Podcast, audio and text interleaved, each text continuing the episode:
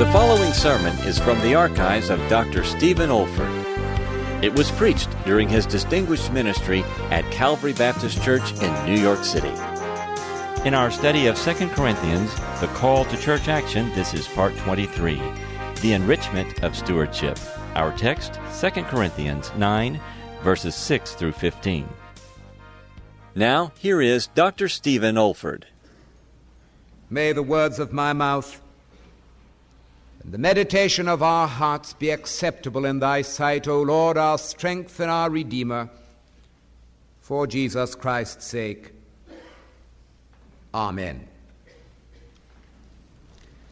Will you turn with me, please, to the second epistle of Paul to Corinthians, chapter 9, and the final section of God's call to Christian stewardship. We're pursuing these studies through this wonderful epistle, and we've come to this central section. Section 1 through 7 God's call to Christian fellowship. Chapters 8 and 9 God's call to Christian stewardship. And we've seen already in three messages aspects of this great subject. And today we climax it with verses 6 through 15. In this final paragraph, Paul brings this treatment of the grace of giving to a glorious climax. In fact, a doxology. Thanks be unto God for his unspeakable gift.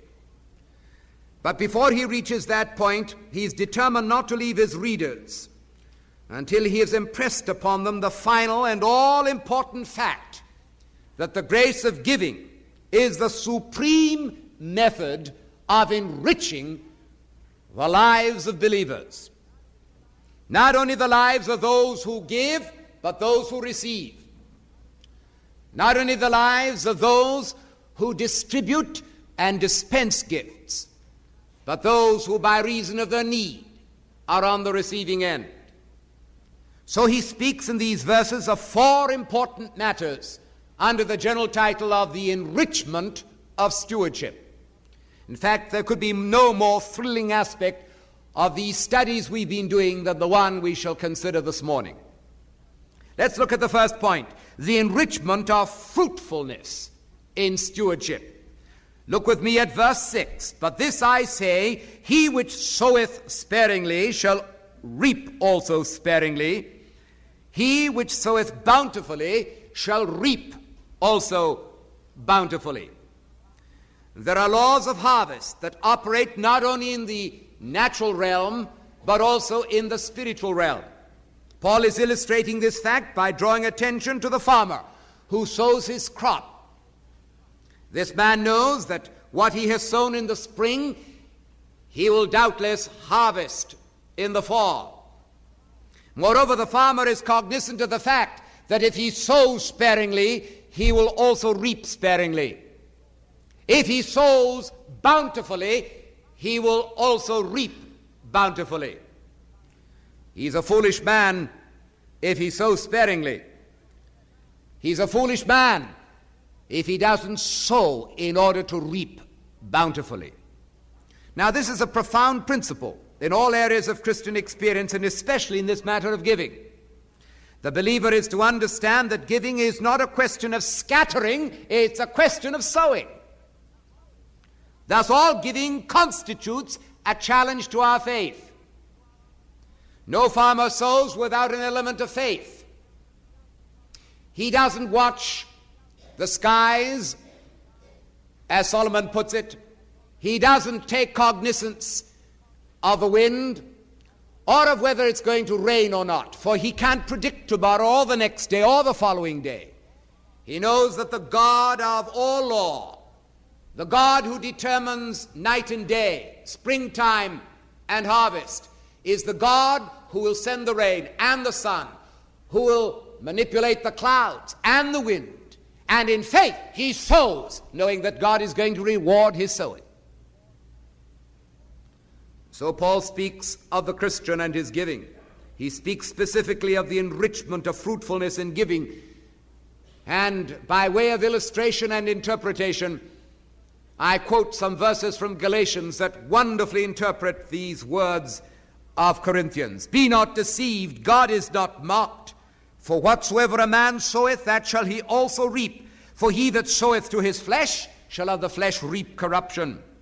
But he that soweth to the Spirit shall of the Spirit reap life everlasting. Let us not be weary in well doing, for in due season we shall reap, if we faint not.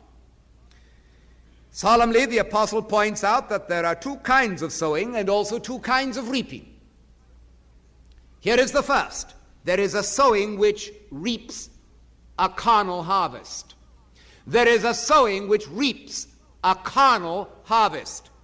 He that soweth to his flesh shall of the flesh reap corruption. There is no enrichment in this kind of giving. A carnal Christian sows to his flesh by spending his resources to gratify his own personal desires. Such a person must expect nothing less than the reaping of corruption. In other words, that which might have brought reward by being invested in the Lord's work will bring, bring absolutely nothing. Will bring absolutely nothing but wood, hay, and stubble in that day at the judgment seat of Christ. Careful thought will reveal that this matter of carnal giving impinges upon motives as well as upon means. It's important not only what we give, but how we give and why we give in the presence of God.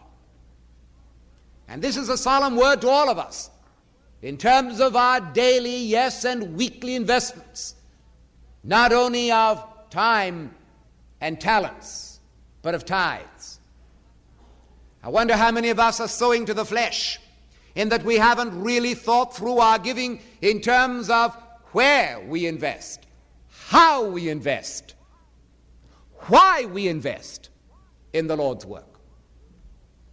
Millions and millions of dollars today are squandered and will bring nothing more than a carnal harvest in the wood, hay, and stubble at the judgment seat of Christ.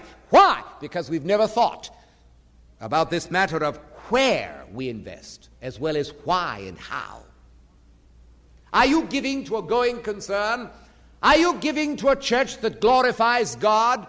Are you giving to a ministry that's alive and anointed by the Spirit? I care not where you come from, whether members of this particular assembly or churches across our land. There is a sowing which reaps a carnal harvest. I wouldn't be in the shoes of some men who give to causes that ultimately undermine the work of God and bring discredit to the cause of Jesus Christ. But there is a sowing which reaps a spiritual harvest. He that soweth to the Spirit shall of the Spirit reap life everlasting. Here is the enrichment of fruitfulness in giving, which is possible to all who venture out in the ministry of Christian stewardship. The text actually means that as we respond to the indwelling Spirit in love, in sacrifice, and in stewardship, we shall be adding interest to the eternal capital that we've laid by receiving the Lord Jesus Christ into our lives and receiving the gift of eternal life. Nobody can merit the gift of eternal life by personal works or righteousness because the Word of God says, not by works of righteousness which we have done, but according to His mercy He saved us. And again, for by grace are ye saved through faith, and that not of yourselves. It is the gift of God, not of works, lest any man should boast. But having made that very clear, there is a whole area of Scripture which shows that we can add to our spiritual capital by continuing a ministry of stewardship and giving. In fact, there is an area of Christian experience which deepens through the ministry of giving and through nothing else. God can never deepen that life of yours, and therefore can never fill that life of yours and therefore can never overflow that life of yours until you have begun the ministry of giving. God has limited the deepening of that area in your life to a ministry of giving. And without giving and stewardship, that area of your life will never be thrown open, never be opened up to his fullness of blessing. Introduce me to a niggardly Christian, and I'll show you a person whose Christian life is shriveled up. On the other hand, lead me to a believer who knows the joy of sacrificial giving, and I'll point you out a man or a person who is one of fruitful enrichment. I'm convinced that one of the reasons why the devil has caused the subject of giving to stir up hostility, rebellion, resentment, yes, and even frontal attack, is because he knows that when Christians begin to give, we're in for revival. When Christians begin to give, God's going to pour out a blessing that we will not have room enough to contain it. When we bring the tithes into the storehouse, the sluice gates of heaven are pulled back and the avalanche of blessing falls upon the church. And the devil knows that, and he's going to stir up every kind of objection to the ministry of giving and to the message of giving. But he that soweth to the Spirit shall of the Spirit reap life everlasting. Let us never forget that at the very heart of the gospel is the whole principle of giving. Heaven would never be enriched with the company of the redeemed if Jesus hadn't given himself. And furthermore, men and women would never know the riches of his glory if there had been no cross on Calvary's hill. There is no such experience as the experience of fruitfulness without the ministry of giving.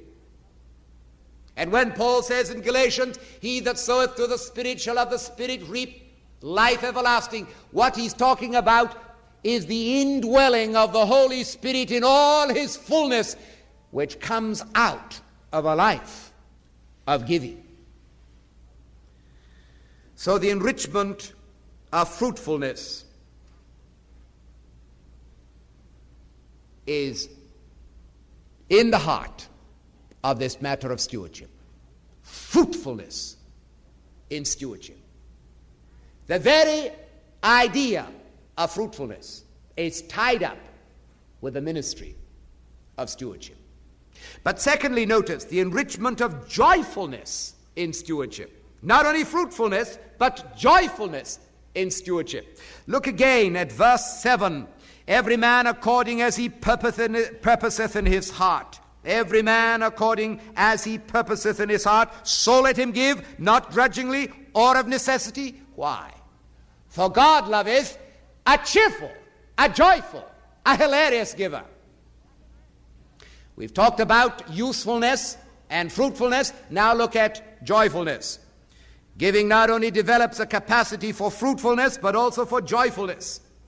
Miserableness is always linked with miserliness, whereas merriment is indissolubly joined to magnanimity.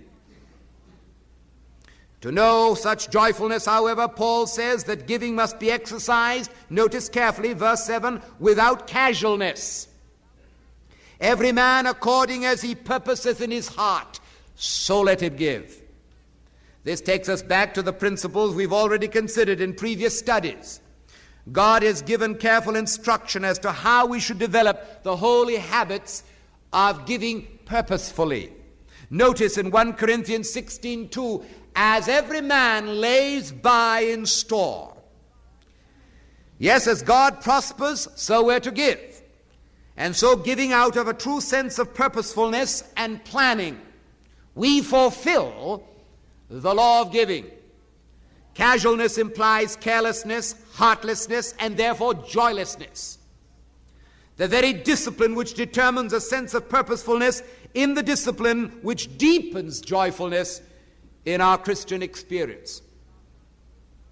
So we are to give without casualness. Notice again, verse 7 we're to give without complaint, so let him give not grudgingly. Not grudgingly. This is truly a searching word to all our hearts. There isn't one of us amongst us here this morning who hasn't had to confess at one time or another that when the challenge to give has come to us, there's risen a spirit of resentment or rebellion, unwillingness in our hearts. But there's no joy in giving in this kind. No joy whatsoever. It doesn't matter how it's screwed out of our lives, there's no joy in it. Oh, God, enable us to bring such unwillingness to part with what God has blessed us with to the cross of Calvary and nail it there once and forever until the joy of giving is born in our souls. Without casualness, without complaint, look again at the verse, without compulsion. So let him give, not grudgingly, nor of necessity. The idea behind that word is that the believer is not to have as his main object and motive the consideration of what others think of his giving. Alas, alas, so many of us give because of reputation. So many of us give because of what others might say. So many of us give because of necessity. It's been screwed out of us. And we feel we can't hold back just because pressure has been put upon us. But I want to say that all such thoughts rob giving of its moral value. God's purpose is rather that we should experience the enrichment of joyfulness in giving. So he says, Every man according as he purposeth in his heart, so let him give, not grudgingly or of necessity. Why? Because God loves a cheerful giver. Now, as we've been reminded so often, the word cheerful here is literally translated hilarious. Hilarious suggesting a spirit of real enjoyment which sweeps away all human restraints. The Lord Jesus summed up this enrichment of joyfulness when he said, addressing those elders at Ephesus, Paul quotes the words, Paul quotes the words, it is more blessed to give than to receive. But Jesus said it. Jesus said it. When he said it, isn't clear. Those words, incidentally, are not found in the Gospels. You read through Matthew and Mark and Luke and John, except for a hint here or there, those words, exactly as quoted, are not found in the Gospels. And yet, when Paul stood before those elders at Ephesus, on the very threshold of his departure for Rome, he said, Brethren, I want to tell you something. I've given everything. I've given my days and my nights. I've given of my goods. I've worked with my hands. I've broken my heart again and again. I visited from house to house with tears and sorrow. I've shunned not to declare the whole gospel of God and the truth of God. I've given everything. I've literally given everything. And my heart is just full of joy. And I want you to learn from this that it is more blessed to give than to receive. I wonder how many of us have proved that deep principle of joyfulness through givingness. The joy of giving. In every local church of Jesus Christ, there are people who would rise to testify to the outworking of this spiritual law in their lives. They never knew what it was to be joyful until they learned how to give without casualness, without constraint or complaint, without compulsion. There is a lovely story I love to tell of the saintly Frances Ridley Havergal who wrote the lines we so often sing without due regard to their import and weightiness. Take my silver and my gold, not a mite would I withhold. It is on record that when this hymn was both written and dedicated, Frances Ridley Havergal did exactly what she had written. In her writings is this personal testimony Take my silver and my gold. Now, this means shipping off all my ornaments, including a jewel cabinet, which is really fit for a countess, to the Church Missionary Society. I retain only a brooch for daily wear, which is a memorial to my dear parents. I don't think I need to tell you that I never packed a box with more pleasure. This was giving with hilarity. The enrichment of joyfulness in giving. Our first point the enrichment of fruitfulness in giving, sowing and reaping. Now, the enrichment of joyfulness in giving, giving with hilarity. Now, look again at our text the enrichment of usefulness in giving or stewardship. God is able to make all grace abound toward you, that ye, being always full, having all sufficiency in all things, may abound to every good work. Now he that ministereth seed to the sower both minister bread for your food, and multiply your own seed sown, and increase the fruits of your righteousness. Verses 8 through 10. The miracle of giving is that it produces a ministry of giving. Isn't that wonderful?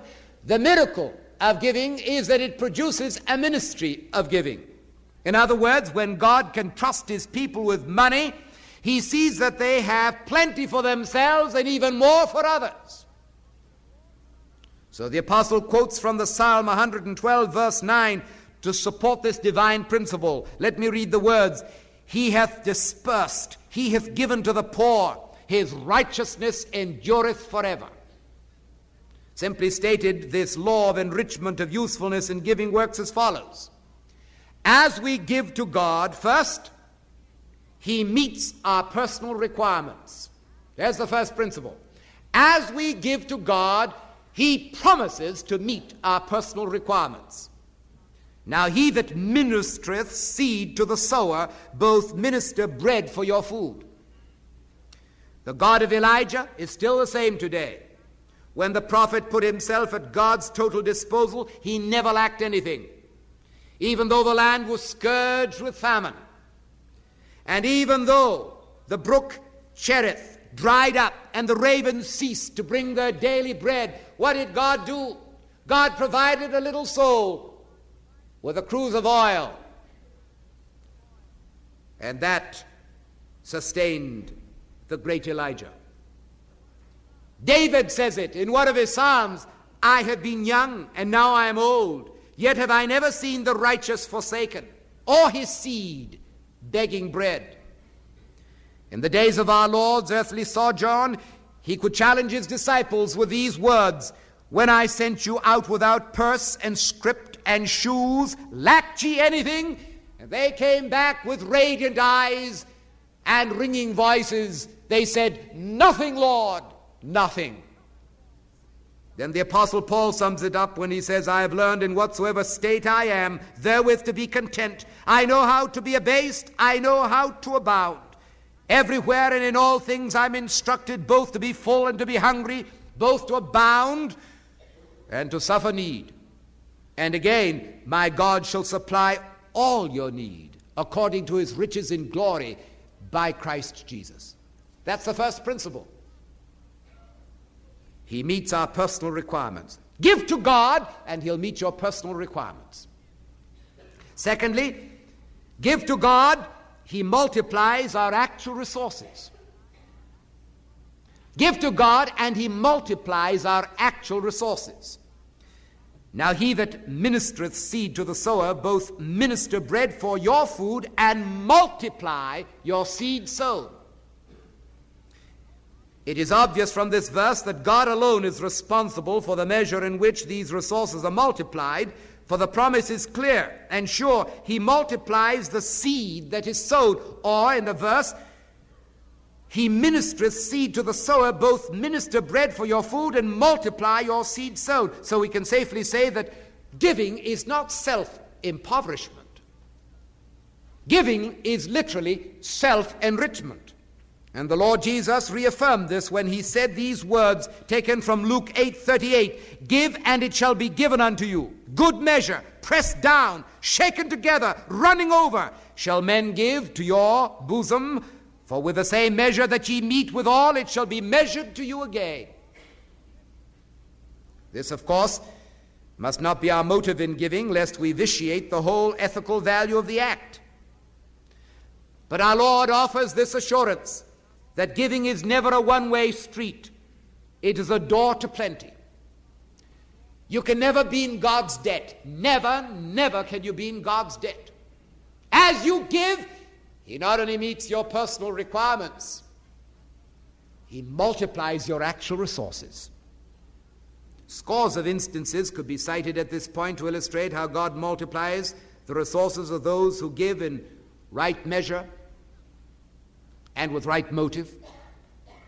I think just now of a very dear friend of mine and of many here who doubtless have read his literature. Robert A. Laidlaw, well known businessman of Auckland, New Zealand, the author of the little book, The Reason Why. Here is his testimony. As a young man of 18 and a half, I made a covenant with God that he would give, that I would give a tenth of all my earnings. Later, at the age of 25, I decided to change that amount to 50% of all my earnings. God continued to multiply my resources until I was giving even more to the work of the Lord. Now, past 70 years of age, he says, I want to bear testimony that in spiritual communion and in material things, God has blessed me one hundredfold and has graciously entrusted me to a stewardship far beyond my expectation when, as a lad of 18, I gave a definite portion of my wages to God. The same can be said of William Colgate, who joined a church in the city of New York and who, as a boy, gave 10 cents to the Lord's work out of every dollar he earned. As his business prospered, he gave two tenths, rising to five tenths. And then, when his children were educated and dedicated to God for service, he gave all of his income to God. Then we could mention God's prospering hand on men like Heinz of 57 Varieties fame, H.P. Crowell of Quaker Oats, Kraft of Kraft's Cheese, and many others. The fact that all these Christians do not become the men that you and I represent, and we don't prosper necessarily as they do, doesn't alter the principle, for God is no man's debtor. Indeed, the names I've just mentioned are world famous. But the history of Christian giving has been demonstrated in the lives of those who are not known. Little tiny souls tucked away in obscurity who have given. I have here the story of a dear woman who had no money and was too old to work. She began to pray, Lord, teach me how to obtain, give me someone to send out and support as a missionary. Remember, she hadn't any money.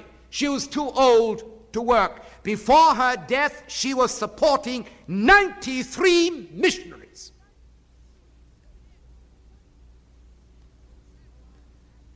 And so we could go on adding story after story after story of those whom God has used because they learned not only the fruitfulness of giving, the joyfulness of giving, but the usefulness of giving. Yes, He meets our personal requirements.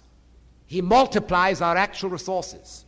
But thirdly, He motivates our practical responsibility. God is able to increase the fruits of your righteousness. In other words, He motivates our giving and then uses the gifts with which He has blessed us to become the fruits of righteousness to others. Thus, people and causes to which we give are not only materially blessed, but spiritually blessed beyond our giving. And that is the fruit of righteousness of which the apostle speaks here. This, in the highest sense, is sowing to the Spirit. It's one thing to dispense a gift, anybody can do that. It is quite another thing to impart a spiritual blessing with the gift that you dispense. We've all had the experience of this sort. There is a kind of giving which may be enriched by the sheer experience of God meeting you in the act of giving. You've given, and perhaps you've been even materially enriched, but your heart's been starved. Deep down in your soul, you're as barren as barren can be. But there's another kind of giving in the Holy Ghost which not only materially blesses or might not even materially bless, but so blesses spiritually that you wish you'd given far more than you ever initially intended to distribute. This brings us to the greatest and last point in our study this morning the enrichment of thankfulness in stewardship. Here is where my heart just soars, and I trust yours will. We've talked about fruitfulness and joyfulness and usefulness in stewardship. Now look at thankfulness. Paul finishes this glorious passage with these verses being enriched in everything to all bountifulness, which causeth through us thanksgiving to God. Verse 11, and then verse 15 thanks be unto God for his unspeakable gift. Now, thankfulness is the ultimate in all Christian stewardship. When God has so worked in our hearts that giving turns to worship, we have truly experienced the grace of giving. When a man or a woman can kneel and say, Oh God, I thank thee in this act of worship for the sheer joy of giving to thee, he's reached the ultimate. There is no greater evidence of a spirit filled person than a praising Christian. When Paul exhorts the believers in Ephesus, be being filled with the Spirit, he adds immediately, giving thanks always to God for everything. And so the Bible makes it plain that there is no greater enrichment to the total human personality than a spirit of thankfulness.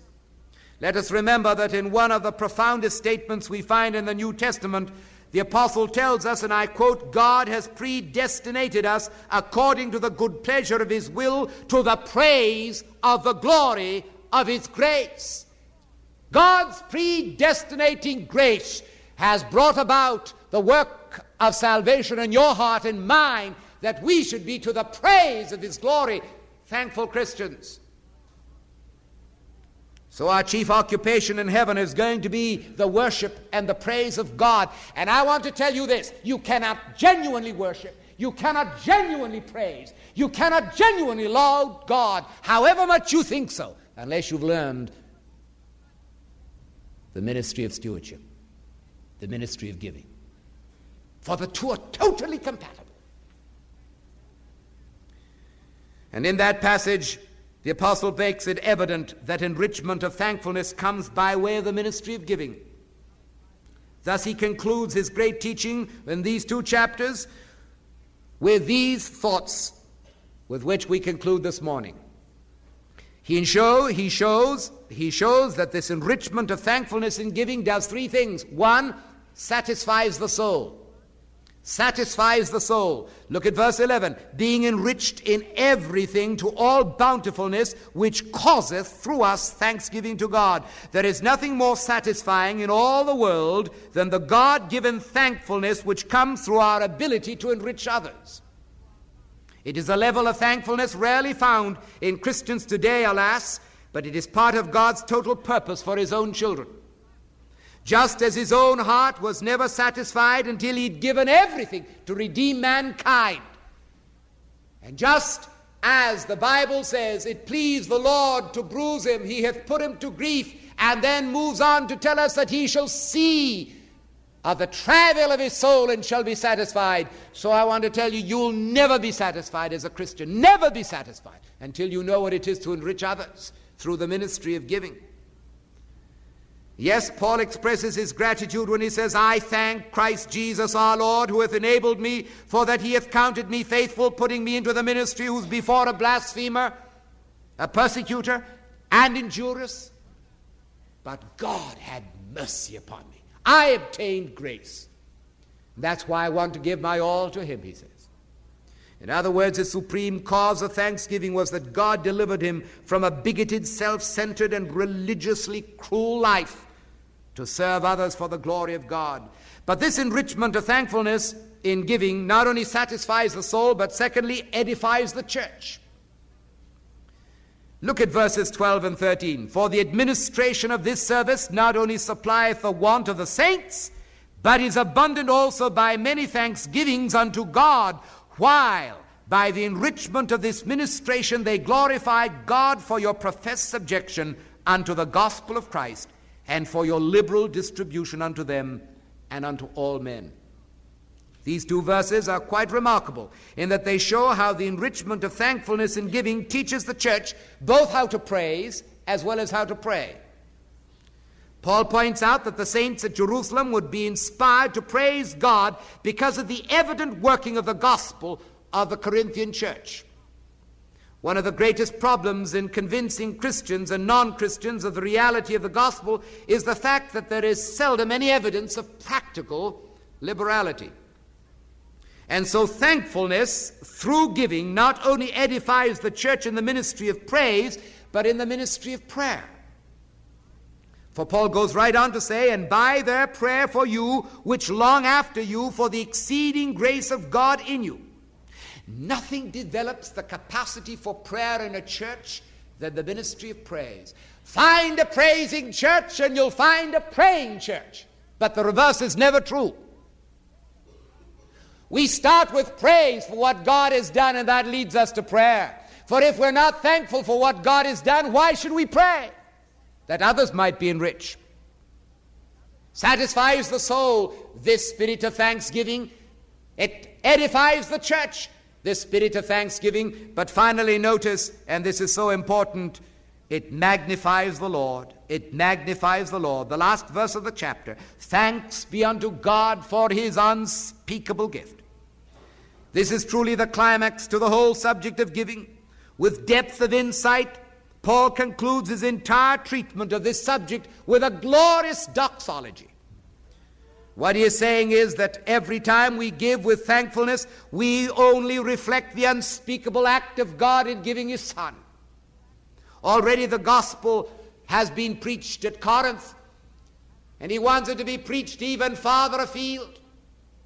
So he writes them and he says, if you want, if you want people to take notice of your Lord, if you do, then give him thanks. For every time you give thanks for God's unspeakable gift, you're reflecting what God has done in Christ, and you're telling others what Jesus Christ means to you. You magnify the Lord. Already you remember in this passage, Paul has said, Ye know the grace of our Lord Jesus Christ, that though he was rich, yet for your sakes he became poor, that ye through his poverty might be made rich. Here is the divine giving at its highest and deepest. At its highest level, we're lifted up to the great concept of the unmerited grace and favor of God. At the deepest level, we're introduced to the unutterable poverty to which our Lord descended. As a matter of fact, Paul is careful to use a Greek word here that doesn't occur anywhere else in the whole of the New Testament. Here it is, the word poor. It means pauperism. In other words, the Lord Jesus became a pauper on earth in order that he might introduce us to the riches of glory in heaven. And what is he telling us? Well, he's just telling us that this is why we thank God for his unspeakable gift. Think of the glory from which he came, think of the poverty to which he went, and give thanks. And when you give thanks, remember you're reflecting the grace of giving. And that's what I've been writing to you about, says Paul. That's what I've been writing to you about. Right through chapter 8 and right through chapter 9, it's the grace of giving, the grace of giving, the grace of giving. And if you are really thankful for what God has done in Christ, in sending him from glory to poverty, then thanks be unto God for his unspeakable gift. And as Calvin points out, and many other scholars with him, Paul is speaking here of the very grace of giving in the believer. Thanks be unto God for the unspeakable gift. What gift? What gift? Just of Jesus? That's true. But it's more than that. In Jesus, in us, the grace of giving also. Thanks be unto God for the sheer gift of the grace of giving. As manifested and demonstrated in the Lord Jesus Christ, true, but now as reproduced in us in a stewardship and ministry of giving. So we've seen what we mean by the enrichment of stewardship. It is hard to understand how any sensitive and reasonable Christian can hold back from all that God demands and deserves in the light of such teaching. Who among us, who among us here this morning doesn't long for a life of fruitfulness and joyfulness and usefulness and thankfulness. But Paul maintains this cannot happen and will not happen until we know how to give not only of ourselves, but of our service and of our substance. Indeed, the more we've studied the subject, the more it has become apparent to me personally, and I'm sure to many of us here, that the measure of yieldedness to the Lordship of Jesus Christ is the measure of our discipline and devotion in Christian stewardship. And we can talk about being dedicated until we are blue in the face. We can talk about the Lordship of Christ in our lives, but we lie and do not the truth until it's produced and reproduced in terms of Christian stewardship. And I can tell you that when we stand before the judgment seat of Christ to render an account of our stewardship, we'll all wish that we'd given more, since it's inescapably true that what we spend, we lose. What we keep will be left to others. What we give away will remain forever ours. Why? Because our reward in heaven is going to be commensurate with our stewardship on earth. When Jesus looks into our face, it'll be well done, good and faithful servant. Faithful in what? Faithful in stewardship. For it is required of a steward that he be faithful. Beloved, as we conclude these four messages, on two chapters on the stewardship of giving. If I said nothing before and I say nothing after, I'm happy I've lived to preach this sermon to men and women that I shall never, never have an excuse at the judgment seat of Christ from any one of you of saying, Ah, you taught us the need of giving. You taught us something of the motive of giving. You taught us something of the Spirit's compulsion to give. But you never taught us anything about the enrichment of giving. You never taught us in your sermons that to give is to be enriched beyond one's wildest imagination. You never taught us that. I have. I've taught you that this morning. And if that life of yours is impoverished, if that life of yours is not deepened for all the fullness of the blessing of God, my friend, I'll tell you why to the end of your days. Whether you take it or leave it, it's because you've never given as God intends you to give. But once again, I repeat what we spend, we lose. What we keep will be left over. What we give away will remain forever ours. Let us enter into this fullness of joy, this fullness of fruitfulness, this fullness of usefulness this fullness of thankfulness in the ministry of giving. Let us pray.